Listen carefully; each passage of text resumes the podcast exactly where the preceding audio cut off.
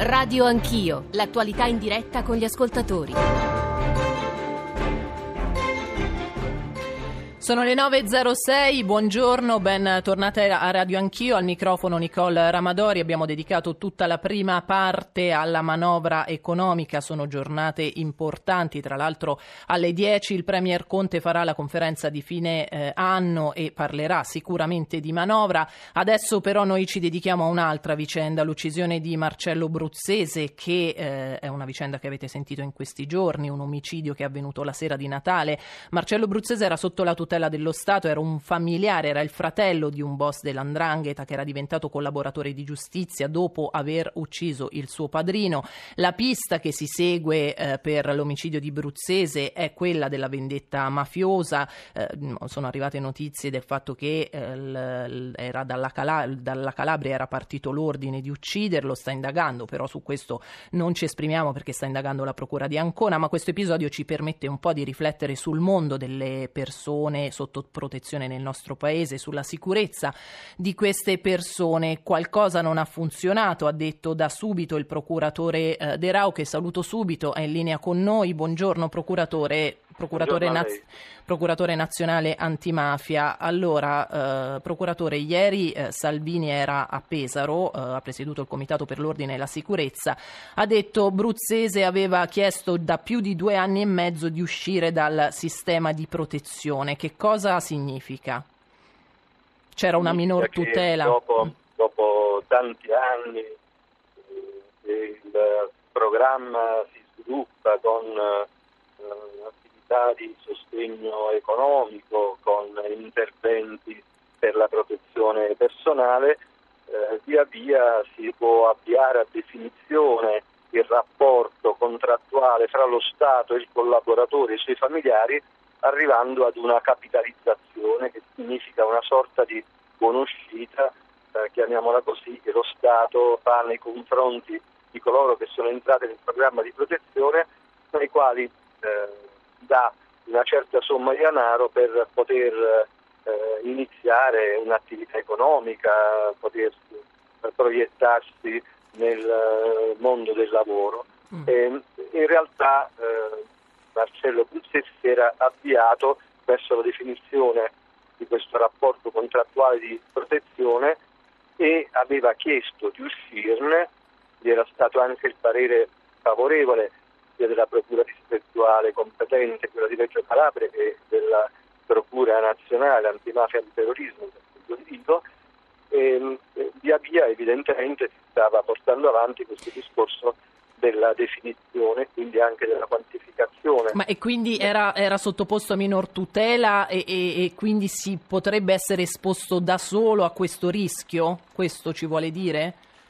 No, voglio dire semplicemente che chi è collaboratore che è familiare del collaboratore può nel tempo avere evidentemente esigenza di eh, diventare un cittadino comune.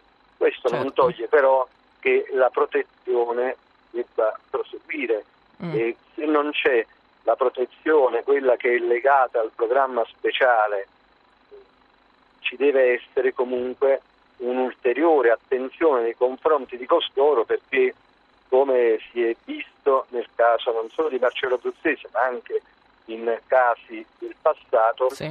l'andrangheta, la mafia, la camorra non dimenticano, aspettano, passano anche 10, 15 anni, 20 anni e intervengono. E nei confronti delle mafie eh, bisogna garantire sempre la protezione del testimone, del collaboratore o dei loro familiari, come eh, con le misure ordinarie, dopo le misure speciali, quelle che derivano appunto da un programma di protezione, un'attenzione comunque bisogna sempre riservarla perché sono soggetti sempre a rischio, non viene mai questo pericolo per la loro incolumità. Ecco, come si fa, le chiedo subito, allora a proteggere dei soggetti che però non vogliono essere più protetti? Eh, diciamo innanzitutto che bisogna eh, dare un riferimento personale bisogna eh, prevedere una sorta di vigilanza, certo non fissa, ma una vigilanza, un passaggio anche eh, nel corso del giornata o, o anche a giorni alterni, cercare di comprendere cosa avviene in un certo luogo. Eh, sono eh, le persone che sono esposte a rischio, hanno dato allo Stato una collaborazione, hanno esposto quindi i loro familiari che non possono mai essere dimenticati allo Stato. Mm. Se questa eh, modalità di protezione non si ritenesse eh, oggi attuata o attuabile, è evidente che bisognerebbe intervenire perché ciò avvenga. Certo. Il, il, il collaboratore, i suoi familiari, il testimone, i suoi familiari non possono mai essere lasciati soli. Certo. Ho avuto tantissime telefonate, deve sapere, da ah. testimoni di giustizia. Ecco, infatti, Però... che, quali sono le minacce, cioè quante sono soprattutto le minacce che arrivano a questi testimoni di giustizia, ai collaboratori? E, e quanto, quanto, vengono sventate operazioni, omicidi del genere come quella che, che è successa a Pesaro? Mm, innanzitutto nei confronti di costoro esiste una, una vigilanza sostanzialmente eh, continua, nel senso che eh, costoro hanno un uh, nucleo operativo protezione istituito in ciascuna provincia che dipende dal servizio centrale di protezione formato da appartenenti alle forze dell'ordine che costantemente sono in contatto con le persone che sono esposte con i loro familiari cioè sono quei riferimenti ai quali le persone sottoposte al programma di protezione o al piano provvisorio di protezione fanno riferimento in ogni attività. In qualunque momento si debbano allontanare dal domicilio, lo riferiscono, nel momento in cui vedono passaggi eh, strani, sospetti intorno eh, alla loro abitazione, lo riferiscono. A Pesaro tutto ciò non è avvenuto però, procuratore, scusi. Evidentemente tutto ciò non è avvenuto, ma stiamo anche verificando, deve sapere oggi c'è una riunione di coordinamento che appunto eh, il mio ufficio, io in particolare, ho eh, convocato tra direzione distrettuale antimafia di Ancona, direzione distrettuale antimafia di Reggio Calabria, oltre che con il Rosso che si sta occupando dell'indagine, proprio per fare il punto della situazione, per condividere in pieno tutte le conoscenze e comprendere anche cosa sia avvenuto, perché sia stato commesso un omicidio di un familiare di collaboratore nel quale peraltro aveva reso dichiarazioni non molto tempo fa, eh. anche importanti nel processo a carico della Costa Crea e perché eh, non ci sia stata l'attenzione che necessariamente va riservata anche a coloro che da non molto hanno reso dichiarazioni. Ecco, bisogna capire questo circuito in quale punto eh, è venuto meno e non ha riservato la eh, giusta, adeguata attenzione e protezione ad un soggetto che comunque è esposto a rischio. Grazie, allora le auguriamo buon lavoro, procuratore Federico Cafiero De Rau, procuratore nazionale antimafia, buon lavoro, buon, buona fine anno e buongiorno Grazie. invece a Paolo De Chiara, giornalista, scrittore, sceneggiatore ha scritto sul, su Lea Garofalo il coraggio di dire no, Lea Garofalo la donna che sfidò l'andrangheta, ma anche scritto sui testimoni di giustizia, uomini e donne che hanno eh, sfidato le mafie. Buongiorno Paolo.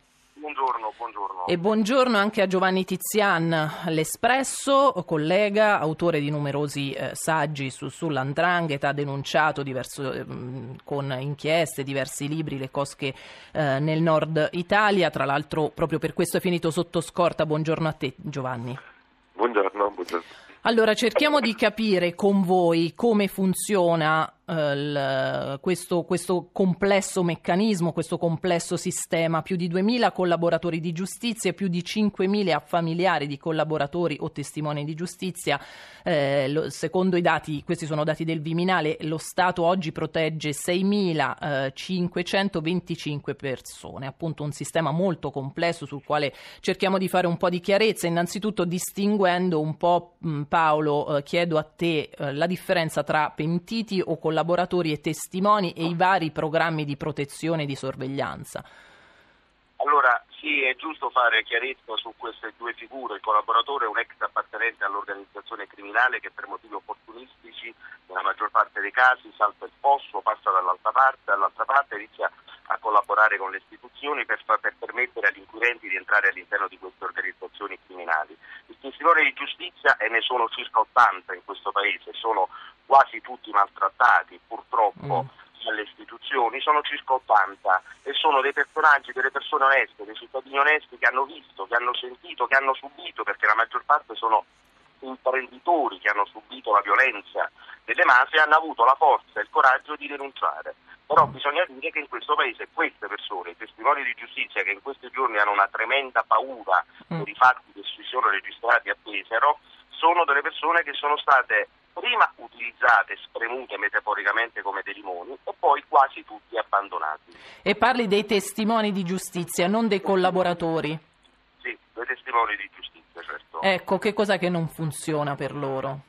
Eh, eh per loro non funziona, non, non si sentono protetti, fanno, le stanze alla, fanno le stanze nel quotidiano e non ricevono risposta vengono maltrattati. Poi Salvini ieri dice in conferenza stampa aveva chiesto di uscire dal programma, ma sono gli stessi testimoni che nella maggior parte dei casi chiedono di, usci- di fuoriuscire dal programma perché si sentono, ma c'è una relazione del 2008 firmata dall'allora presidente della commissione antimafia Angela Napoli, oggi non più in Parlamento, che parla di testimoni di giustizia che si sentono un peso invece di essere diciamo visti come una risorsa in questo paese, nel paese delle mafie, no? perché prima il procuratore ha elencato tutte le mafie presenti in questo paese, vengono trattati come un peso. L'esempio è quello ad esempio di Pilia Garofalo, questa sì. donna che ancora oggi risulta nell'elenco dei, erroneamente dei collaboratori di giustizia, ma è, è una semplice testimone, testimone. di giustizia dell'eritatri ad esempio.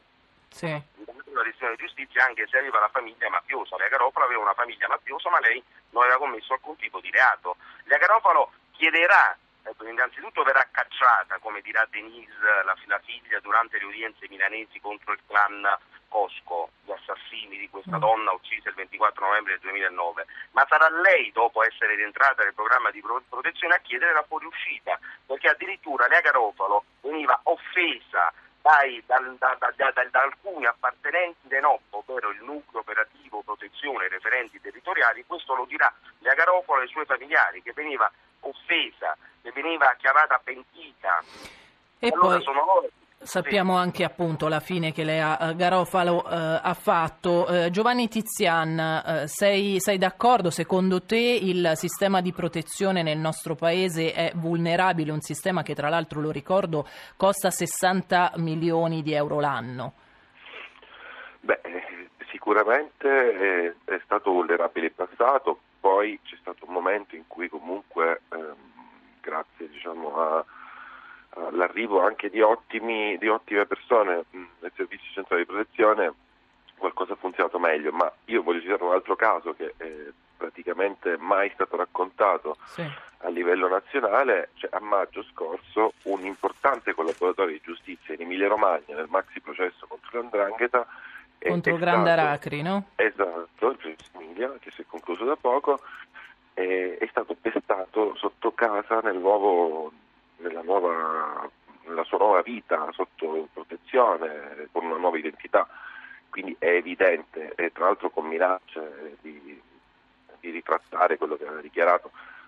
Questo tra l'altro è un commercialista, quindi è uno che conosceva tutti i segreti economici e eh, finanziari del clan. Io voglio dire appunto, se succedono queste cose qualcosa non funziona, ma anche dire, banalmente le informazioni che riguardano queste persone, testimoni e collaboratori, diciamo, poi per esperienza posso dirlo, eh, certo. ho vissuto sotto scorta e le notizie che riguardano le persone che vivono sotto protezione eh, passano di mano in mano, c'è poco da fare, sì, mm. c'è poco da fare da questura a questura, da, da ufficio a ufficio e alla fine poi purtroppo appunto c'è una, c'è, ci sono delle falle nel sistema. Eh, Giovanni o è l'Andrangheta secondo te che ha deciso per così dire una campagna contro i pentiti? Perché sappiamo tra l'altro che l'Andrangheta è, è l'organizzazione che ha meno pentiti di tutte le organizzazioni sì, mafiose. No, assolutamente. Allora questo come dire eh, poi domani posso essere già smentito ma io non credo per quanto conosca diciamo, le dinamiche della mafia calabrese dell'andrangheta, mi sembra strano che un'organizzazione così eh, improntata al business oggi si metta a fare una campagna contro i collaboratori di giustizia alzando il tiro e, e ricevendo soltanto diciamo, i riflettori sopra se stesso, insomma sì, infatti Saviano oggi sul, sul, su Repubblica scrive un lungo interessante editoriale, dice le organizzazioni mafiose hanno solo da perdere a uccidere un collaboratore di giustizia perché uccidendo colui che ha reso una testimonianza su un clan o ammazzandone un parente si convaliderebbe il contenuto di tutta la sua confessione. L'atto militare che il pentito o il suo sangue subiscono concederebbe all'istante autorevolezza alla sua dichiarazione. Sì, oltretutto, oltretutto, come dire, poi è vero, cioè, sono, stiamo parlando di clan, in questo caso clan della piana di Gioia Tauro, tra i più feroci, tra i più moderni, ma anche tra i più arcaici, cioè clan che se devono uccidere eh, eh, bambini, donne eh, o pentiti non si fanno problemi. Detto questo, diciamo, dei clan possono eh, agire indipendentemente da altre cosche eh, e decidere di dare una lezione a un importante, al, familiare di un importante collaboratore che è mandato in carcere centinaia di mafiosi. Questa è una decisione però dire, di una singola cosca.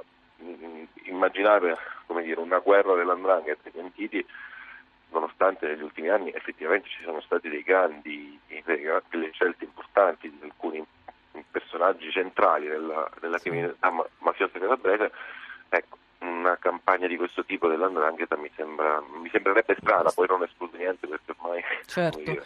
Un altro, un altro, punto su cui si è molto discusso è la segretezza uh, dell'identità della, della, residenza, ne abbiamo parlato anche appunto con, uh, con De Rao questo uh, Marcello Bruzzese aveva nome e cognome sul uh, citofono. Paolo dichiara quanto deve essere garantita l- appunto la segretezza la segretezza è fondamentale, ma questo di Bruzzese non è l'unico caso diciamo, del nome e cognome sulla cassettina della posta. C'è un altro collaboratore di giustizia, un ex mafioso di Bagheria, che in questi giorni denuncia proprio la segretezza che non esiste. E, e lui afferma, c'è una dichiarazione, nessuno di noi è protetto, sì. io sono in località segreta ma senza scorta o un'auto che, può, che passa davanti casa. Poi ancora c'è un testimone di giustizia in questi giorni ha rilasciato delle dichiarazioni forti dicendo che il sistema è fallato, il sistema fa acqua da tutte le parti.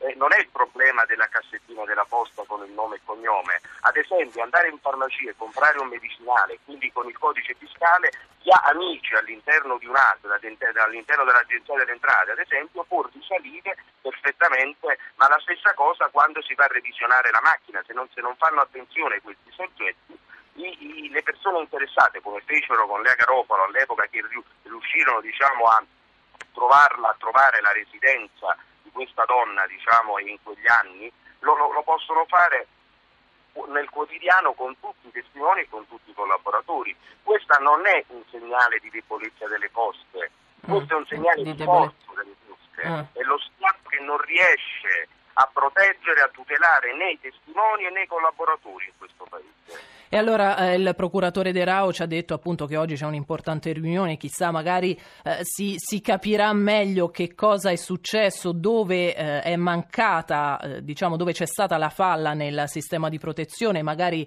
eh, si parlerà anche di una revisione di questi sistemi eh, di protezione, naturalmente ce ne continueremo ad occupare a Radio Anch'io, adesso ci sono rimasti pochi minuti e noi vogliamo dare spazio alla campagna solidale che sostiene la RAI, saluto subito Antonella Conti, buongiorno. Buongiorno a tutti. Lei è la responsabile dell'associazione OBM, Ospedale dei Bambini Milano Buzzi Onlus. Questa è una campagna per i bambini, per i neonati prematuri. Mi scusi, saluto, eh, per, mi perdoni Conti, sì. saluto i nostri ospiti che sono ancora in linea perché non l'ho salutati. Grazie a Giovanni Tiziane, grazie a Paolo eh, De Chiara, auguri di eh, fine anno. Conti, eh, passiamo appunto a questa campagna solidale, ci dica. Allora, una campagna che riguarda i neonati prematuri, cioè quei bambini che nascono tra la ventiduesima e la trentasettesima settimana. In Italia sono circa il 10% di tutti i neonati, quindi parliamo di circa 40.000 bambini.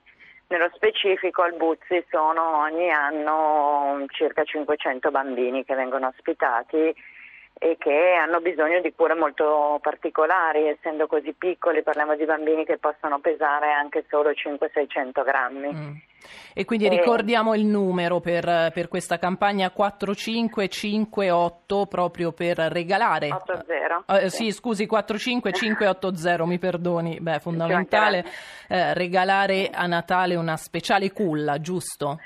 Sì, parliamo di culle incubatrici molto, molto particolari e innovative che permettono sostanzialmente di ricreare eh, il, le condizioni che ci sono nell'utero materno che questi bimbi hanno abbandonato troppo presto. Quindi permettono da un lato sia il, il controllo di tutti i parametri vitali ovviamente e dall'altro anche eh, per esempio la vicinanza costante dei genitori senza che venga vengano creati degli squilibri nella temperatura, nei mm. livelli di umidità, insomma tutte le condizioni di cui questi bimbi piccolissimi hanno bisogno. bisogno. Allora ricordiamolo 45580 il numero per eh, regalare a Natale una speciale culla ai piccoli prematuri dell'ospedale dei bambini Buzzi di eh, Milano sia da cellulare che da rete fissa con 2 eh, euro da cellulare 5 o 10 euro da rete fissa. Ricordo 45580. Siamo in conclusione di questa puntata. Grazie ad Alessandro Forlani, Alberto Agnello, Adamarra, Maria Grazia Santo, in regia Mauro Convertito, in console Vittorio Bulgherini e Stefano eh, Siani, linea Obiettivo Radio 1, poi speciale GR1 sulla conferenza di Conte. Buon anno a tutti. Radio 1 e Orogel vi augurano buone feste.